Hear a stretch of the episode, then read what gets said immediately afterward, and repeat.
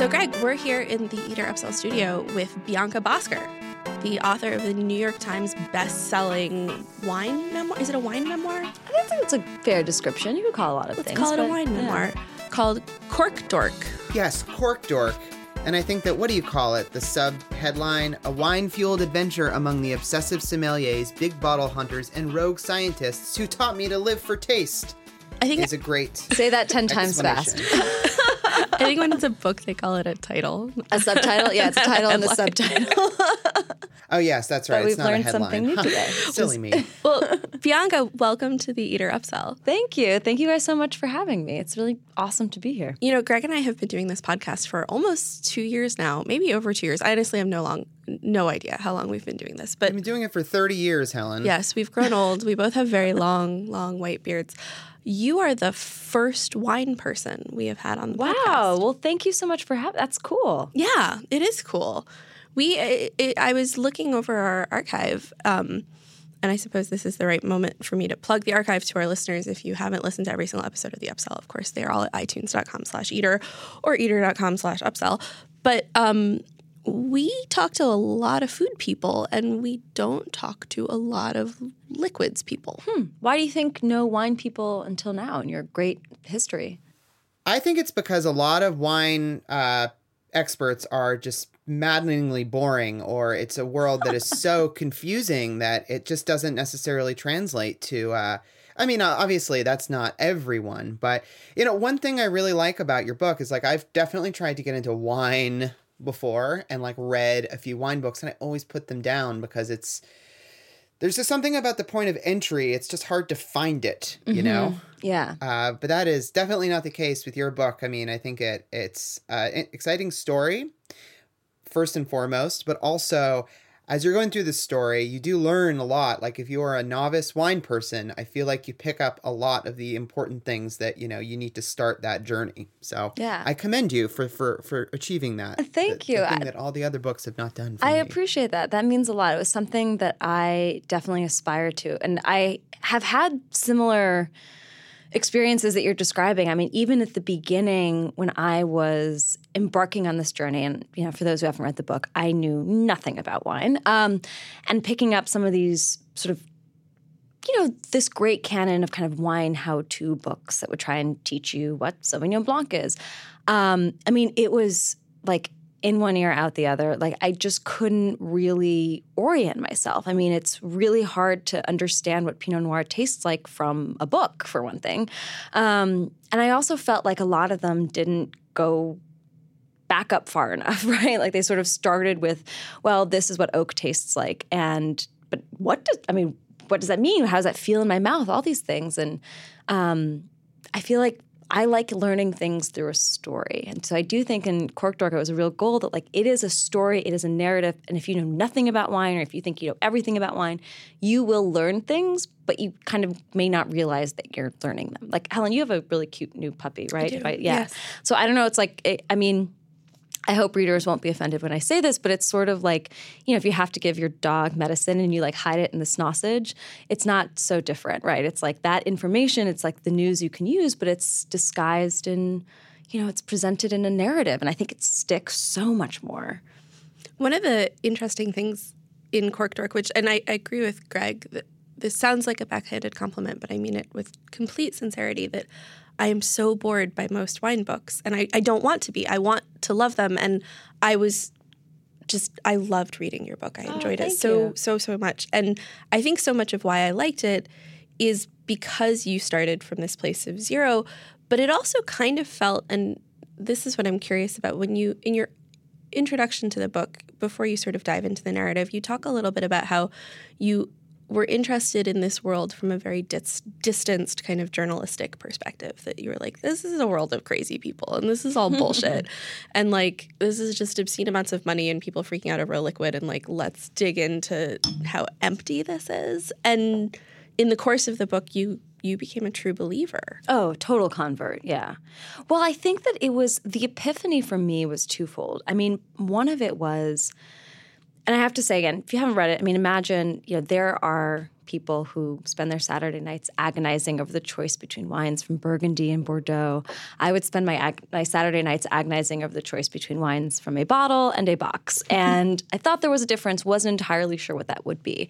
Um, and I got interested in this world, as you said, Helen, through this subculture of cork dorks, right? These people who spend you know are just obsessive about wine like rearrange their lives and spend all this irrational amounts of time and money on something that let's be frank turns into very expensive pee and on one level i was the journalist in me was really fascinated by this you know we think of wine as being this thing of pleasure, and yet these sommeliers, these collectors, put themselves through a stunning amount of pain in the name of wine. But there was this more kind of secondary, more human and, and, personal piece to this, which was, um, you know, I at that point had spent five years at HuffPost writing about tech, and it was an amazing time to be covering tech. Finally, this was like this big, massive cultural story. But something about this world made me realize how sterile my existence was. And you know, these sommeliers had the sort of super senses that I associate with bomb sniffing dogs in airports, and I was just hooked on this question of could I experience what they did? You know, could any of us? What would change? And I, I do think I didn't I didn't come into it thinking that it was empty. I came into it more wondering, you know, what was the big deal? Like I had never felt a glass of wine that made me feel small the way a painting or a piece of music could. And sommeliers swore it was possible. And so I came at it, you know, very much from the perspective of being curious, but also to your point, a bit skeptical. You know, I really wanted to know what was bullshit and what wasn't. And you're right. I mean, at the end of it all, like I did become a true believer. And I will also say there is a lot of bullshit. I think I go through the things in, you know, in the book that are, you know, kind of certifiably bullshit. But when you clear that away, you are really left with these precious lessons and truths that can tell us a whole lot beyond a glass of wine. So what's your relationship to wine now? You spoiler alert for anyone who hasn't read the book, you are now a certified sommelier. Uh-huh. You made it through.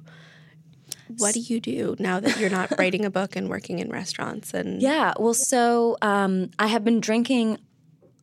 I've gone back to drinking a whole lot more wine. I mean, especially so the book came out just a couple of weeks ago, and it's been a lot of fun because I have kind of been able to reprise certain sommelier skills and functions. So, for example, I'm actually going to this book club tomorrow night, and they asked me like pick all the wines and choose them, and so I'm going to be serving them and talking about them and all that. Um, I've been doing a lot of tastings.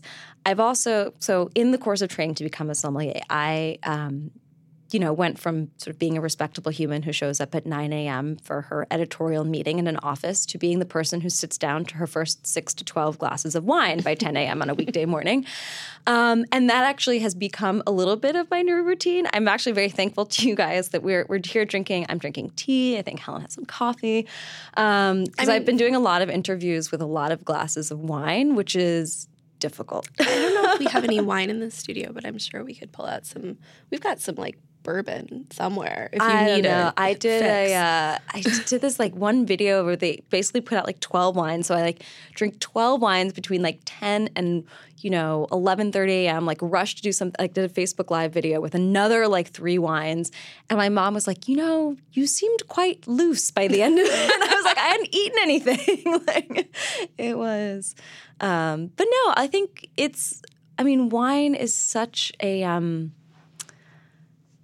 I, you know, it went from sort of being like the accessory, like this is the thing that I will bring to a friend's house at a dinner party, uh, and I will drink because it's what I am supposed to do, to being this incredible source of pleasure that is physical, that is intellectual, that is emotional. Um, I'm so curious about wines. I have so much fun kind of helping other people travel through time and place in a glass of wine. I've become really protective of certain bottles of wine. Like my husband will be like, well, let's bring this one. I'm like, no, no, no, no. This is where the only child in me comes out. And I've been like, I've been dying to try that. I want to sit down and make sure that we're going to open it, like spend a lot of time with this wine.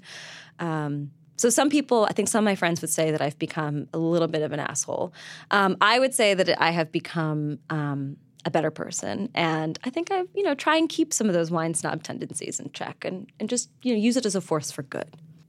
a recurring note that you come to throughout the book is this notion of learning a new language. Mm. And I think that you know, once you become aware of a language, whether it's a sensory one or a verbal one, you can't turn off that part of your brain. Mm-hmm. Like you walk through the world and you smell things differently and you taste things differently. Absolutely. It's yeah. just there.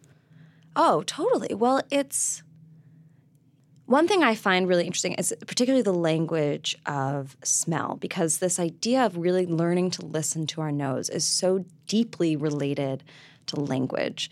Um, and most of us never learn to pay attention to our sense of smell. I mean, one for me, one of the big sort of realizations that I found so fascinating in the course of this journey was looking back and seeing that essentially Plato and Aristotle decided way back that taste and smell don't matter. They're the animalistic senses. And we've really bought into that ever since. I mean, I think it's infected science and philosophy in our daily lives.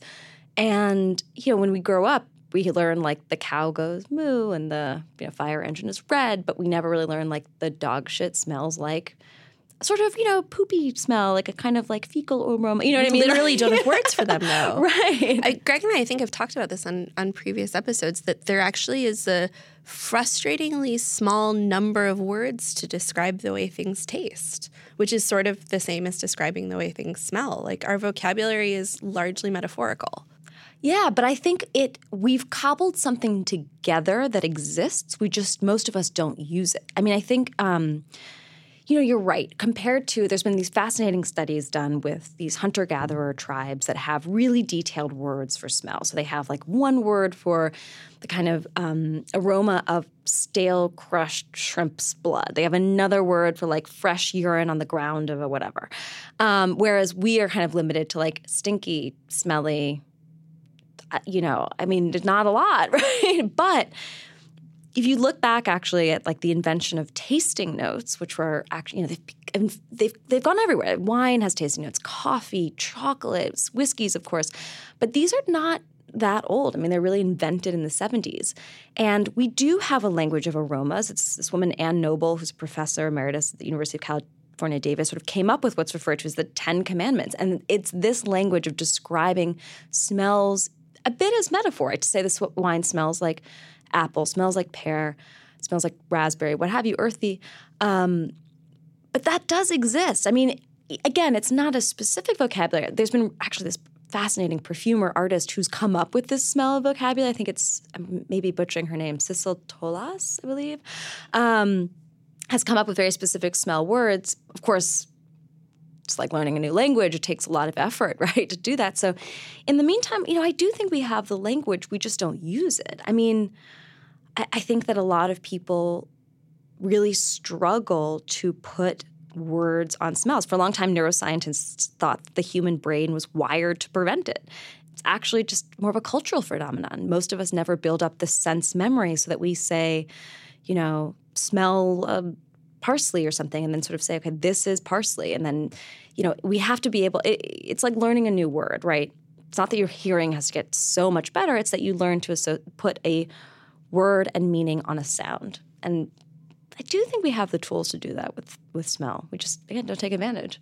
That was one of my favorite parts of like consistently reading your book is like hearing the different words that you know somms would associate smells with. Like rubber chicken seemed to come yeah. up a lot, and I was like, how would like these are like these esteemed freshly molded dildo. Uh, yeah, Dana's but it is that, that fresh plastic smell. Yeah, is like I mean you know, I think if anybody has had experience with like a certain variety of sex toy or a rubber chicken or a sommelier once described a bottle of wine to me as My Little Pony, mm. which is like mm. the fresh plastic, but also with a little bit of powdery vanilla. I mean, yeah, it's a real smell. It's totally. like a very visceral sense memory, like yeah. like vaguely floppy plastic injection molded thing.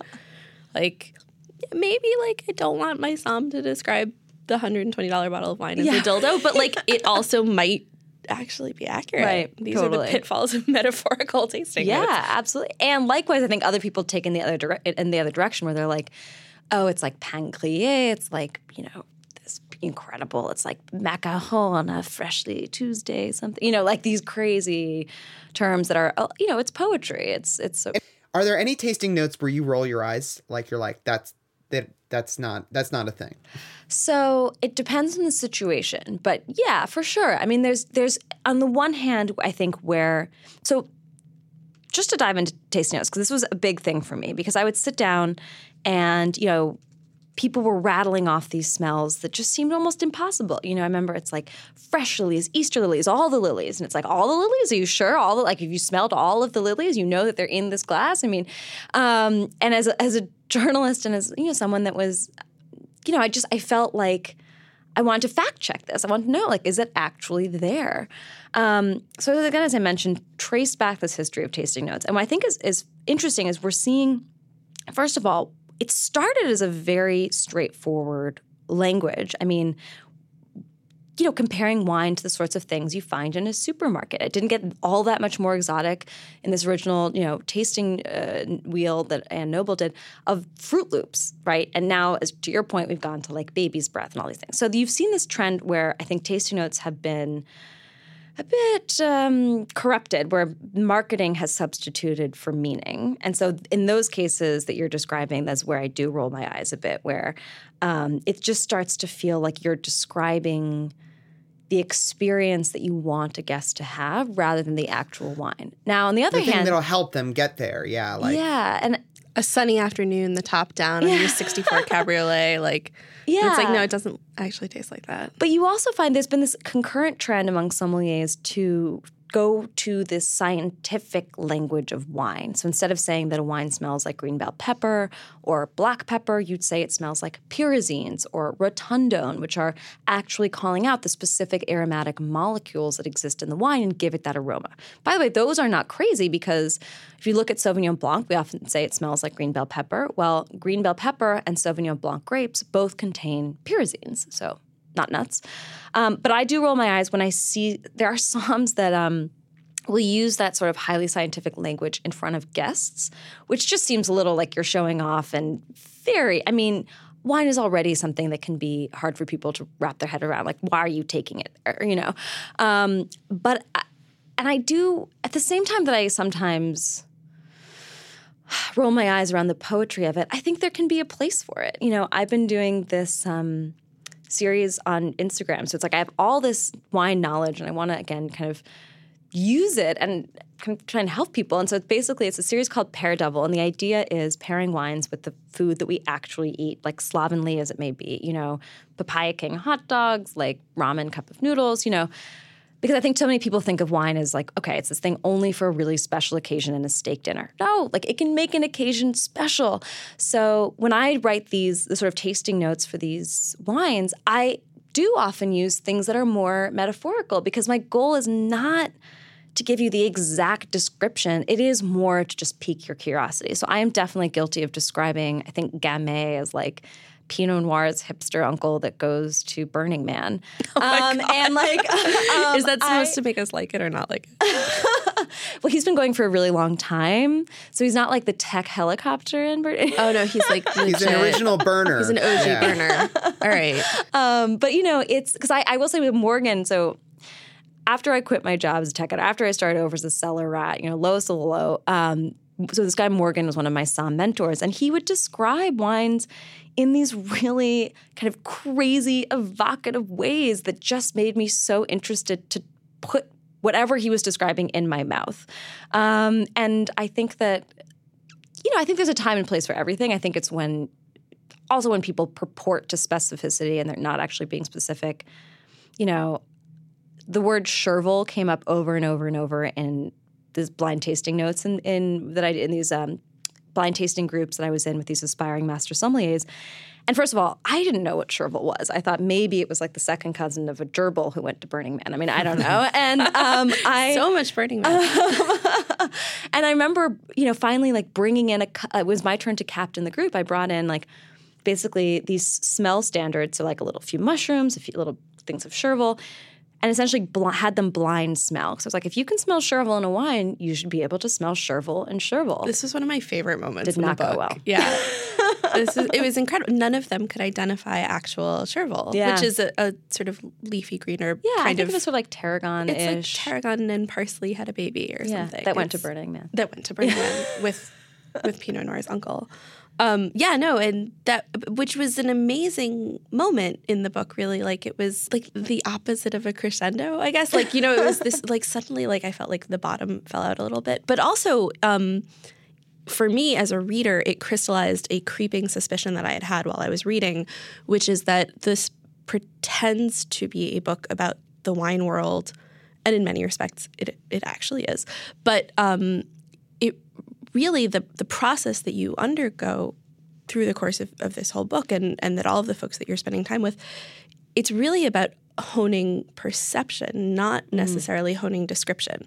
And at the very end of the book, you go into an fMRI and you learn that your brain actually has changed. And I think it's fascinating that that can exist at the same time that nobody can actually know what Chervil smells like. Like Yeah. you are actually getting better. You're just maybe not using the right words to describe it. Not you, but like yeah. one. Yeah.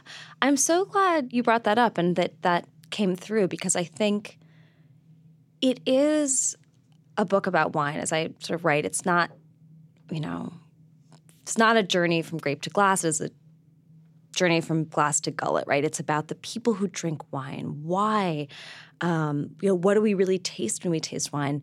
The whole culture of it, the crazy wine orgies for millionaires, the you know, We have to come back to that too, because that Greg, I actually, so Greg, as we were talking about earlier, listened to the audiobook version of this.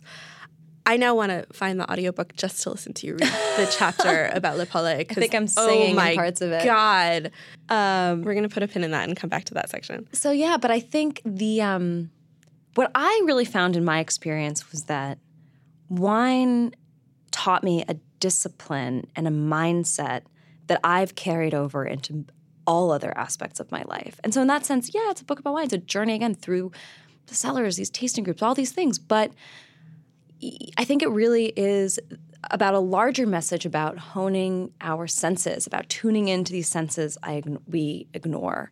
And I don't know if you, uh, if this, I'm actually very curious to know if this resonated with you because you write so much about food. But I found the more I got into this world and I trained with these sommeliers and you know worked with neuroscientists and sensory science to hone my sense of taste, the more I became cognizant of what I see as this paradox in our foodie fanaticism, which is we spend we spend all this time and money and effort finding things that will taste good, and we never really teach ourselves to taste better. And I think that the result is a lot of us settle what I would for what I would describe as secondhand sensing. Right, something is delicious because you know, Helen, you gave it like an, you wrote some awesome profile of the chef, or it's expensive, or it has super cool Edison bulbs, or like mid century modern furniture in the restaurant. And with wine, you know, this is a world of people who reject the sort of anti-sense sensibility, this old idea that taste and smell don't matter, and live for these forgotten senses. And I think what they show us is the way I think what they show us, what wine shows us, is that this can this can offer us a system for really staying true to our own felt experience of something. And more than that, you know, I learned from them what I describe as sensefulness, which is this idea that it's really by tuning into our senses that we learn to make sense of the world. And that was something that again I learned at a glass of wine, but I hope for readers of the book that that's something that at least I have done. I hope they do it too. Is applicable way, way beyond that. I mean, riding the subway has become a real different experience. It's, the smells are just. I've learned a lot more about the smell of the city, and I on- like that. I like that. Yeah, I definitely it definitely made me as I was reading think about sort of senses and in food and in wine and all that stuff and try to think geez, I guess I was just thinking about how to keep that turned on, you know? Like if Yeah. you once you become aware of it, it's like um I mean, I don't know, in your experience were you like I have to keep flexing this muscle or else I'm not going to stay tone, you know?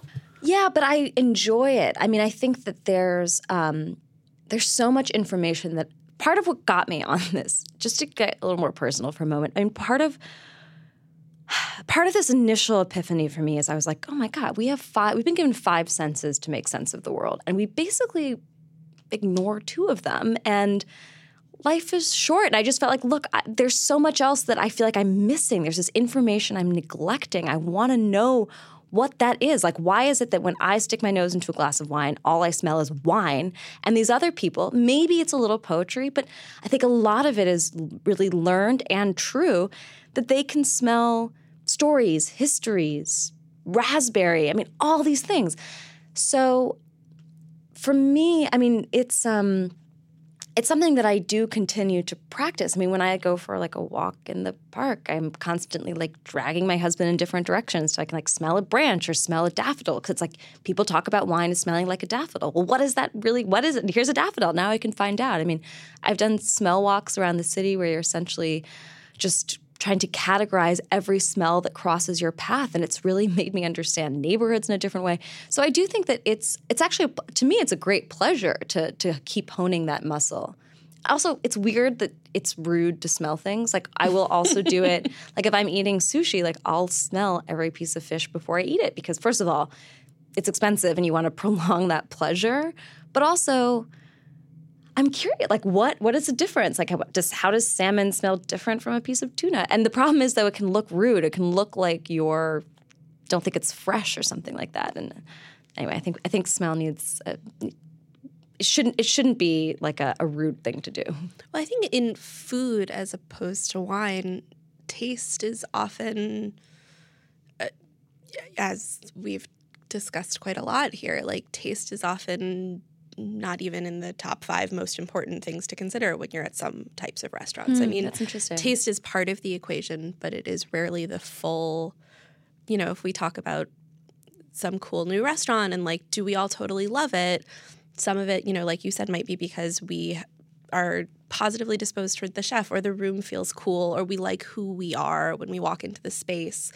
And the food can be transcendent and extraordinary, but in a lot of cases, as long as the other elements are there, all a lot of diners ask of the food is that it hit a certain sort of minimum threshold mm. of like, you know, not bad. Right. And I think, you know, it's not crazy. I mean, flavor is not just taste and smell, right? It is the room, sure. it's who we're with, all these things. But But we don't have people I think who would like, you know, bite into a, a plate of spaghetti carbonara and tease out like, well, here's what the hens who laid the egg that this was made with were fed or like here is you know oh this definitely isn't guanciale this is actually bacon or, mm. or you mm. know really kind of get in to the nitty gritty of the pasta there are certainly i think are people out there who have the palates for yeah. food but there isn't an apparatus built around cultivating it the same way there is with wine there isn't this fixation and connoisseurship that has been formalized and culturally codified right and we know i mean there was um, that fascinating investigative piece, I think out of Florida, where this woman went and essentially took all these farm to table restaurants that would write the menus that we've all read, where it's like, well, this pasta came from this farm, this egg came from this particular producer, these are crabs caught off the Bay of Florida, and basically went through and inventoried where exactly all these restaurants were actually getting their produce, like where the crabs were really coming from, where the pasta, all these eggs, and found in a horrifying number of cases that not only were, I mean, that it was just made up. I mean, it was really just make believe that in some cases they weren't, you know, had never worked with the supplier or this farm or this farm didn't even grow the type of chicken that was, was supposedly being served. Lies. Yeah. And then there's that other that book, what was it? Um about fake food that came out that also showed that you yes. know that like what is it? Is it wagyu beef? Yeah, wagyu something? beef is almost never actually wagyu. Yeah, and the white fish that they serve in sushi restaurants is like almost always you know I don't you know like shrimp or something. I mean, it's just essentially that we're really. Um, so much of the food and even types of meat or types of olive oil that we think that we're eating um, is often just completely other species or from other parts of the world. Yeah. And I think, you know, the that the Tampa Bay Times piece that you were talking mm. about by Laura Reiley, it was a finalist for the Pulitzers this year for investigative yeah, journalism. It's great. And all she really did, I mean, this is in no way to drag the yeah. piece, which I think was a, a, phenomenal work of reporting. But, you know, when that came out last year, I remember sitting down and reading it and thinking, God, all she freaking did was fact check the menus. I yeah. mean, there's so much that we have just been taking for granted. Oh, totally. And it is, like you said, like it's marketing, you know, like and and I think you know we've all read this over and over again that if a restaurant says Niman Ranch bacon, on the description of the burger, we're going to think it's fancier, even if intellectually we understand that Niman Ranch is just as massive and impersonal Right, a pork right. processing facility as like any other. It just happens to like have a fancy name attached to it.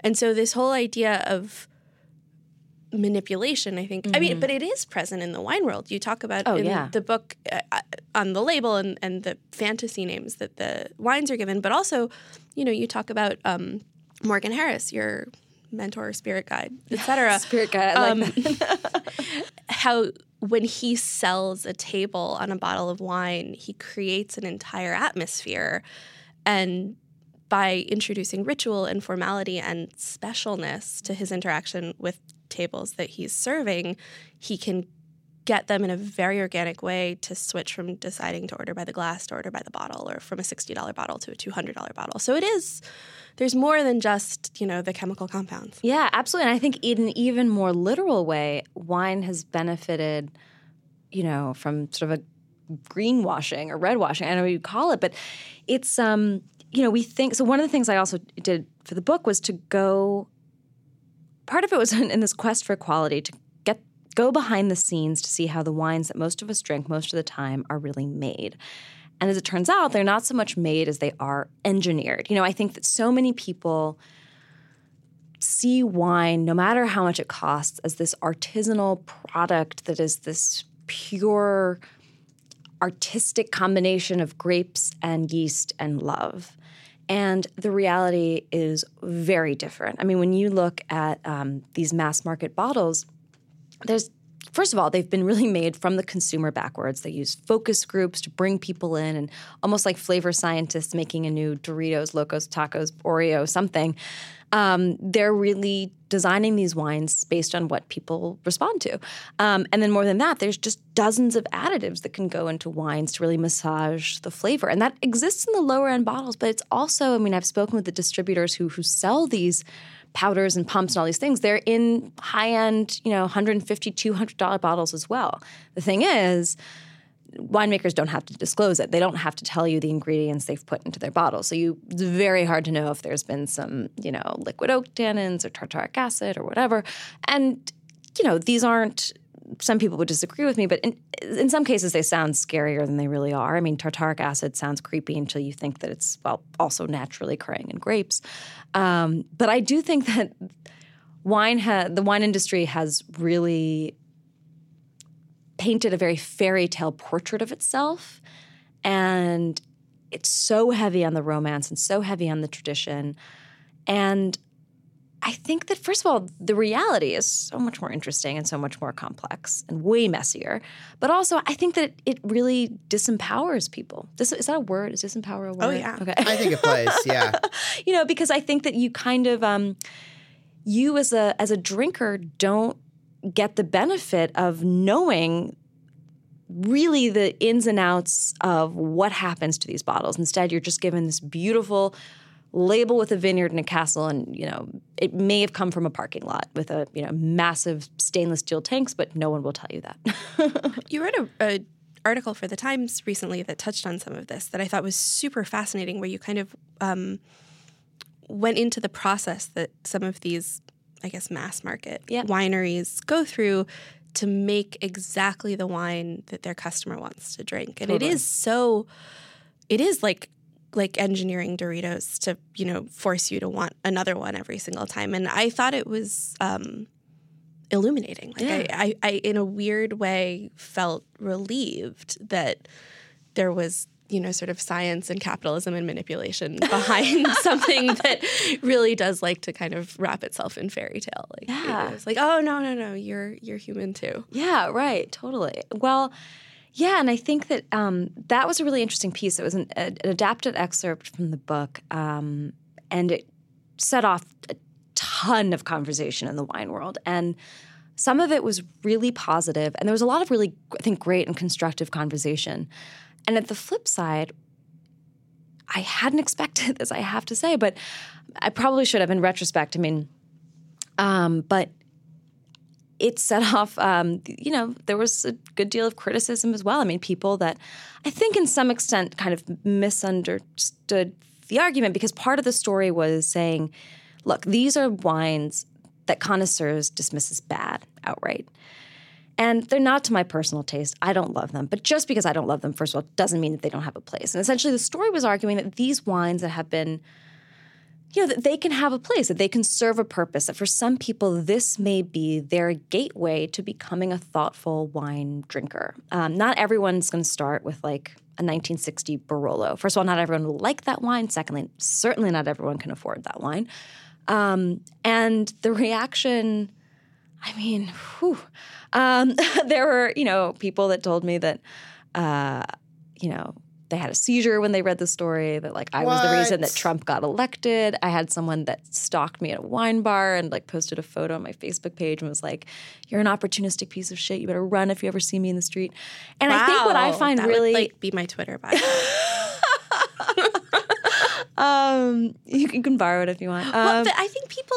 This is not that you should have expected this, and certainly not that you deserve it. But like, whenever a window is opened onto a world, in general, the people who live in that world are often unhappy to be scrutinized. And I think that no, no, no. This was from people who are champions of natural wines by the most for the most part. right, and Yeah. I think that's the other thing is that like when uh, you have I should say, by the way, lest I get more stalking, I am a huge fan of natural wine. I drink a lot of natural wine. I like fine wines. I think that there's a place for all of this. And that was the point of the story was to sort of say, let's leave open like a variety and diverse set of choices. Well, we have That's this my in- caveat. But Right. go ahead. No, I mean, no, this exists virtually everywhere. I think it, it exists in the restaurant world that Greg and I inhabit. It exists in the music world that I keep referencing, even though I know nothing about it. Like, there are people who exist within a space of purity and knowledge and you know sort of rarefied sensibilities who've put in a lot of time and work and have a huge amount of their identity wrapped up in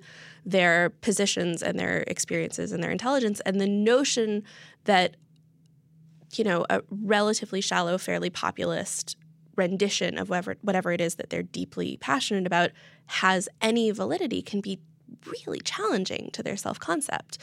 And maybe they don't always express that in healthy ways.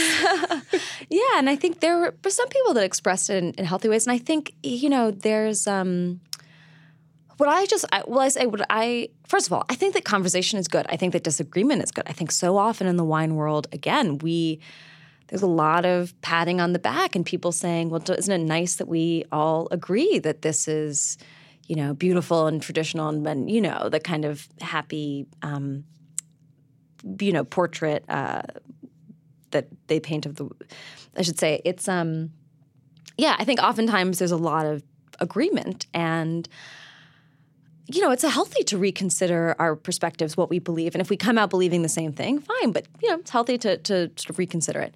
What I will say is the main thing that I found troubling with the reaction is that it seems to hinge on this idea of telling people what to taste rather than showing them how to taste. And I think the wine world has operated in the former realm for a very, very long period of time, where it's sort of like this is our definition of good, this is our definition of um, sort of a you know what you should be drinking, um, rather than really telling people this is how you wrap your world. You know, this is how you get up close and personal with your tongue, so that you can develop what I think is a much more solid foundation for relationship with wine. Reading your book, uh, I feel like was a portal into a world that I just completely never knew existed. This world of blind tastings and all these kind of almost academic groups and all these circles and the kind of endless like tastings and so for that reason I, I you know I'm so glad I read your book but I'm just curious like what surprised you most about this inner world of the sommelier as like a sort of societal you know as a little society I mean, look, as I, I said, part of it was, as I said before, the fact that, you know, wine, we think it, somehow it seems like a life in wine is something super sybaritic and, you know, a hard day's work is drinking like Bordeaux that's like less than 12 years old. Um, and in fact, like these were the most masochistic group of hedonists I'd ever met in my life. But I will say the other part. So you know, I not only went to these sort of like secret societies, hate, hiding in plain sight of these tasting groups, but also spent time on the floor of these restaurants. And one of the biggest epiphanies for me was when I was doing a trail at this two-star Michelin restaurant, Marea. Um, for those who don't know it, it's on like near a little stretch of Manhattan known as Billionaires Row, which tell you kind of what you need to know about the place. Um, and they really judge their guests every bit as much as the guests are judging them. And I found that it both into it, it kind of intuitively makes sense when you stop to think about it. Um, but they keep tabs on their customers. They log their preferences, their pet peeves, their relationship to the restaurant, their budget. You know, if you spend a lot of money on wine, you might be labeled a wine PX, which is short for personne extraordinaire. If you spend a whole hell of a lot of money on wine, you could be a PPX, which is personne particulièrement extraordinaire. If you throw a temper tantrum, you might be uh, dubbed HWC, which means handle with care um, also known elsewhere as SOE, short for sense of entitlement. This is horrifying. Um, and I SOE. think that oh my gosh, I'm going to use that. yeah, you know, none of them here in New York, just absent of those SOEs. Um, oh yeah, we have none. but None. you know, these are essentially printed. Oh, and also, you know, of course, they also aspire to Google every guest before they came in, and you get these tickets that print as a table is seated. So the servers, the sommeliers, the managers, everyone knows how to treat that table. Um, and yeah, there's, I remember seeing one that was ATG, short for according to Google, investment banking analyst at Barclays Capital. Um, and, it, you know, I think that it, it's part of it is, of course, that this is a business, right? That they want to you know, wine is a progressive tax rate of the restaurant world, right? Everyone's going to pay the same amount for a plate of pasta, but some people will be able to afford to spend hundreds or thousands of dollars on a bottle of wine, and that, you know, liquid keeps the restaurant liquid. On the other hand, you know, look, if you're a regular, if you spend a lot of money on wine, of course you want a special treatment, right? That's not crazy. And I think the other piece of it is like we were talking about before, sommeliers you know, and servers, especially at these high end restaurants, they're not just delivering you calories on a plate, right? They are delivering an experience. They want to be able to deliver what you want emotionally from that meal. And I think that part of that record keeping helps to do that. So don't be too scared, but also don't be a jerk. you know, It's so fascinating. Don't be an fascinating. This is the HWC. stuff. yeah, this is the stuff every. I mean, it's a really It's good hiding in traveling Wilburys song. Yeah. I don't know. Well, I will say it's incredible though. So I remember when I was working um, at Terroir, uh, the sh- so you get really, really good at reading people. And I remember when I was working at Terroir, the chef who worked in this open kitchen right near the wine bar came up to me one night. Says, "You see those two people over there?" And it was a girl and a guy, you know, like late twenties. He's like, "She's going to be crying in ten minutes." And I was like, "What are you talking about? How do you know? That's crazy." You know, I go like, you know, help a few people with their wine, come back over. It's like eight and a half minutes later, and the girl's bawling, like sobbing. And the chef is like, I told you so. And he's, he was like, he's gay. She doesn't know it. Uh, like, end of story. Wow.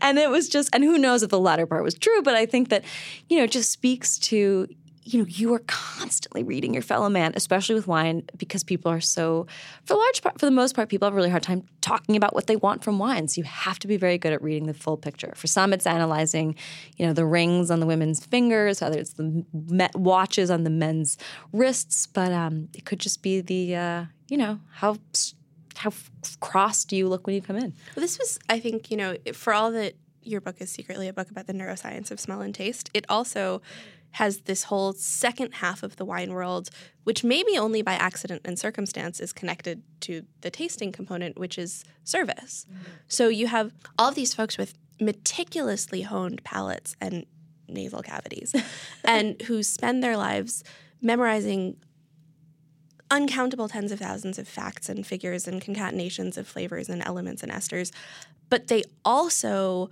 are working with choreographers to perfect their posture and vocal coaches to have resonant voices and are I remember like the, what was it? You can never show the back of your hand Right. to you I have to guess pour I mean, open-handed. so the the list of requirements for service for being a a servant. I mean, you know, like you're serving your you know, royalty in your restaurant or your wherever you are like is it happens to share a bucket with knowing everything about wine, but in in some ways they're intensely different skill sets and fascinations. Well, one yeah feeds off the other, but I think that there's um, I I have kind of come to think of sommeliers as being like the Olympic gymnasts of the restaurant world, where it looks really easy, but it's because you're juggling these most difficult things, and your job is to make it look effortlessly grace- graceful. Um, and it takes a bit of knowing to really understand all of the ways that they're choosing their words in order to flatter certain guests or risk not offending them. The way that you know you really should be pouring only open-handed. You're walking clockwise around the table. You know all of these rules and regulations that you know the proper way of opening a bottle of champagne and how you position your hands and where you hold it relative to the body. I mean, once I will say it kind of has spoiled me as a diner because I became aware of this whole set of rules and etiquette that now I'm very cognizant of when it's being broken. Um, but in an interesting way, I think that the first of all, the blind tasting helps you do the service part better. And at the end of the day, being a sommelier is not just about getting more out of wine yourself. I mean, those are the that is the the purview and the privilege of the guys who go to La Paulée and the you know crazy Burgundy bacchanals and spend millions of dollars on wine you know, your job is to help other people have an experience in a glass of wine. And I do think that the best of them are they're not just cork pullers, they're storytellers and they accomplish that in part by the way they just they move their body, they how they hold their shoulders. Again, the tone of voice. It's a lot. Yeah, There's a lot going um, on there. Um, r- quickly, you know, before uh, the mic started rolling, I was saying how much I enjoyed listening to your your book on uh, you don't call it a book on tape audiobook audiobook well I yeah. still kind of call it a book yeah. on tape in my heart like the, and, well that uh, comes from like cassette I, tape days right I remember but, when like and it would be like like 14 cassettes yeah yeah you, you do a great job of uh slightly changing your voice when you're imitating someone uh, in a way that is not cartoonish but uh, very effective and kind of breaks it up um, which I really appreciated. I'm just kind of curious. Okay, beginning to end, how long does it take to record that audiobook?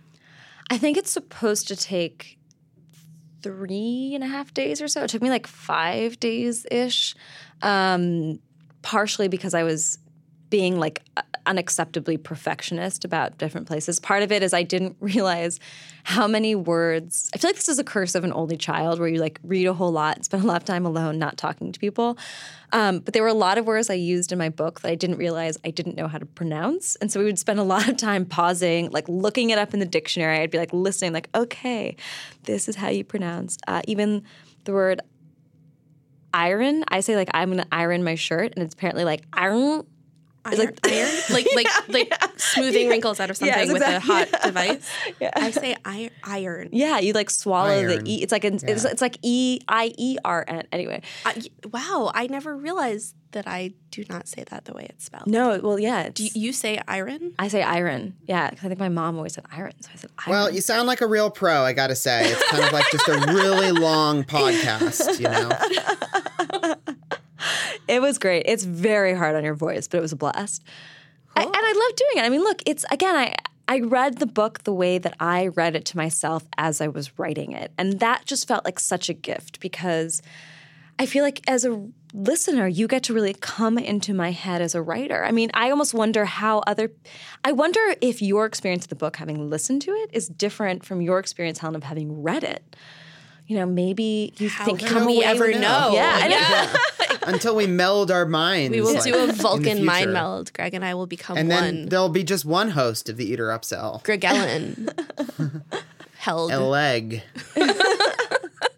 Okay, this is silly. Okay, I think we've reached the point where we need to turn this over to the adults. Um, the lightning round today. You, I was gonna say, do we want do we want to talk? Go, we'd put a pin in. Oh, the, we did yeah. put a pin in La Paulée. Um, I don't know if there's a way you want to go back if we end up.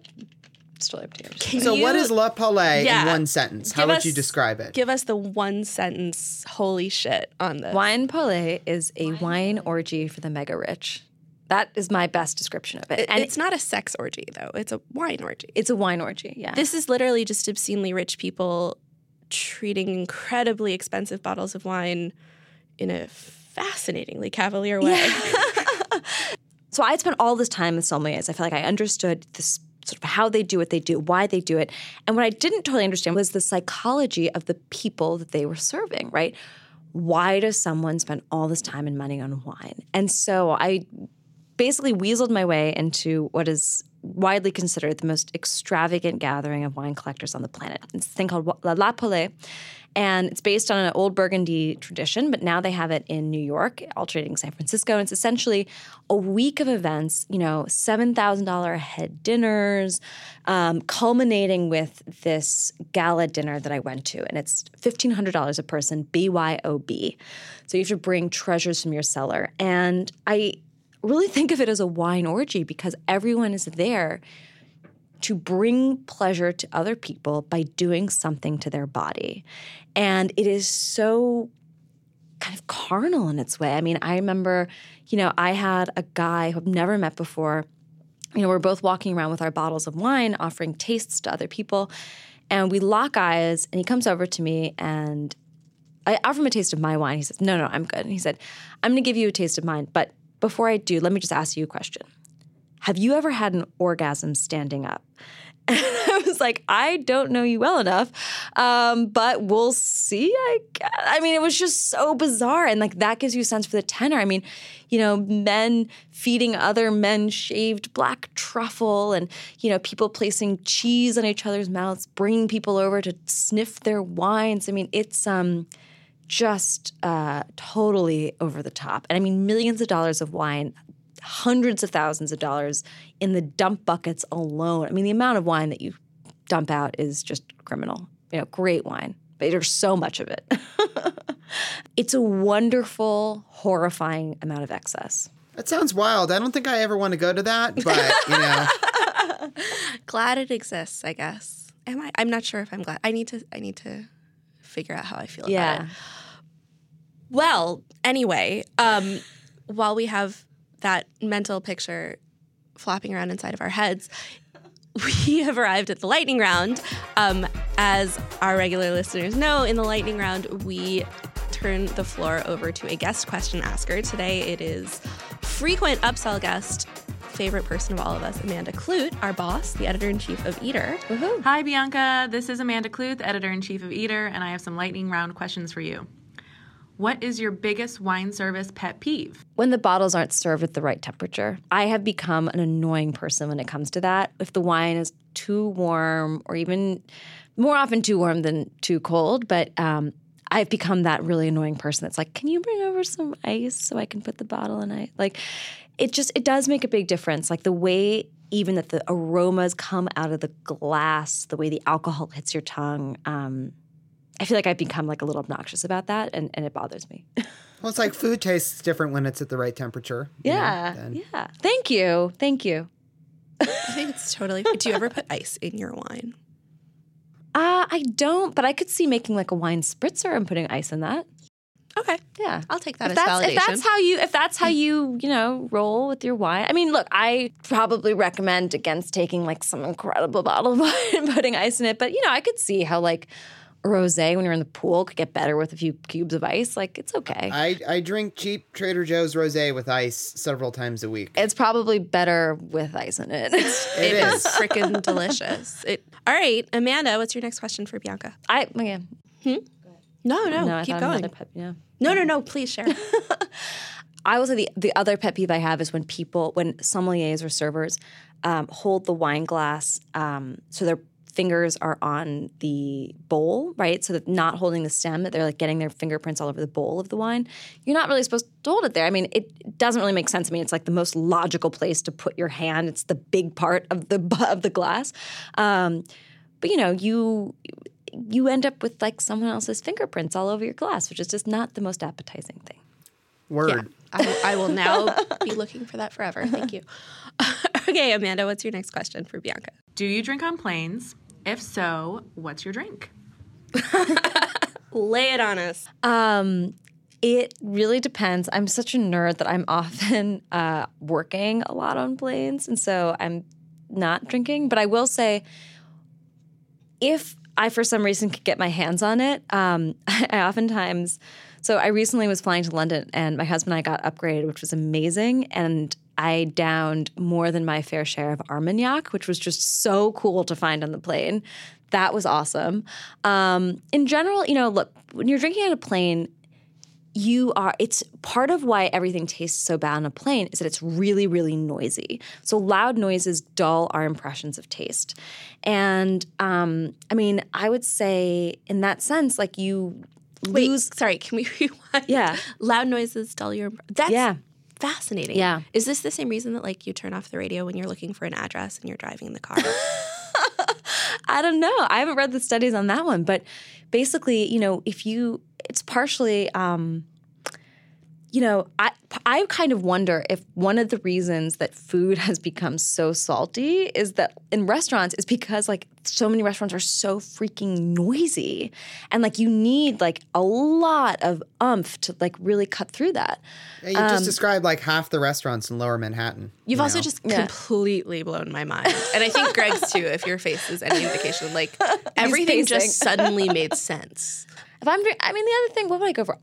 Oftentimes I want to pass out, so I'll drink a red wine. But in general, like, you know, something crisp and refreshing, and maybe you go like a kind of high acid white, like a, you know, you could do a Sauvignon Blanc. You could do, you know, not too oaked Chardonnay. Um, but if they've got the good stuff, just milk that. Cool.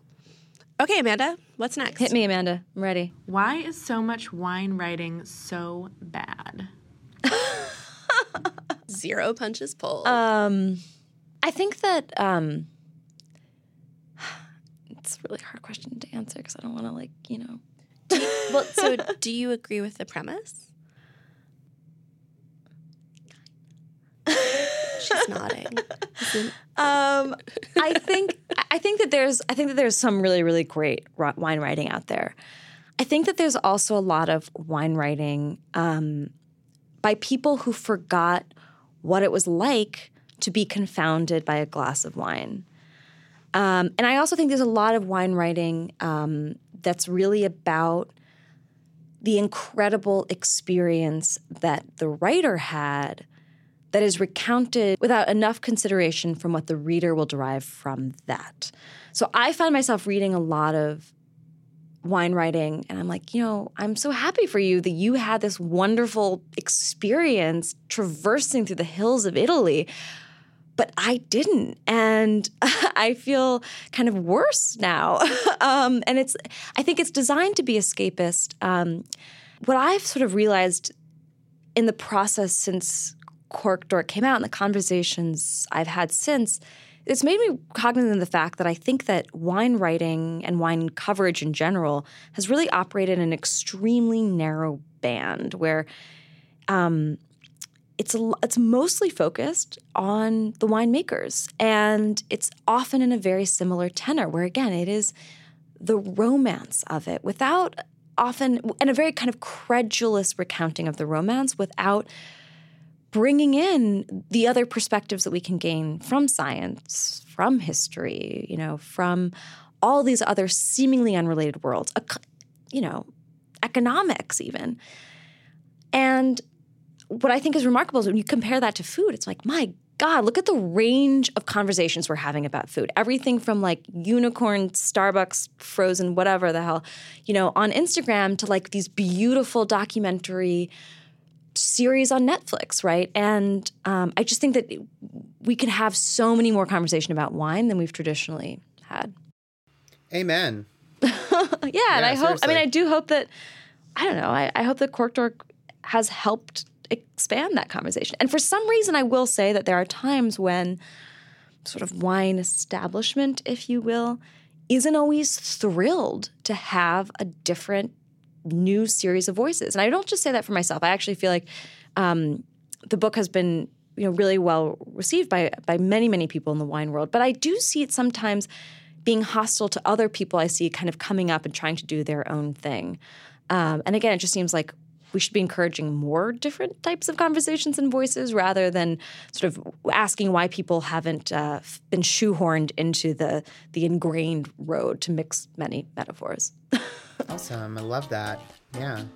Well, Bianca Bosker, thank you so much for joining us on the Eater Upsell. Thank you so much for having me. This was a lot of fun. I'm very thirsty now. I feel like we should have some wine. We should. Yeah, let's lunch, go. right? Let's go have 14 glasses of wine. Um, if you want to read Cork Dork or listen to the audiobook, as Greg did, um, it comes highly recommended from both of us. We really, really enjoyed it, and we would, you know, I'm sure Bianca also would like you to pick up a copy.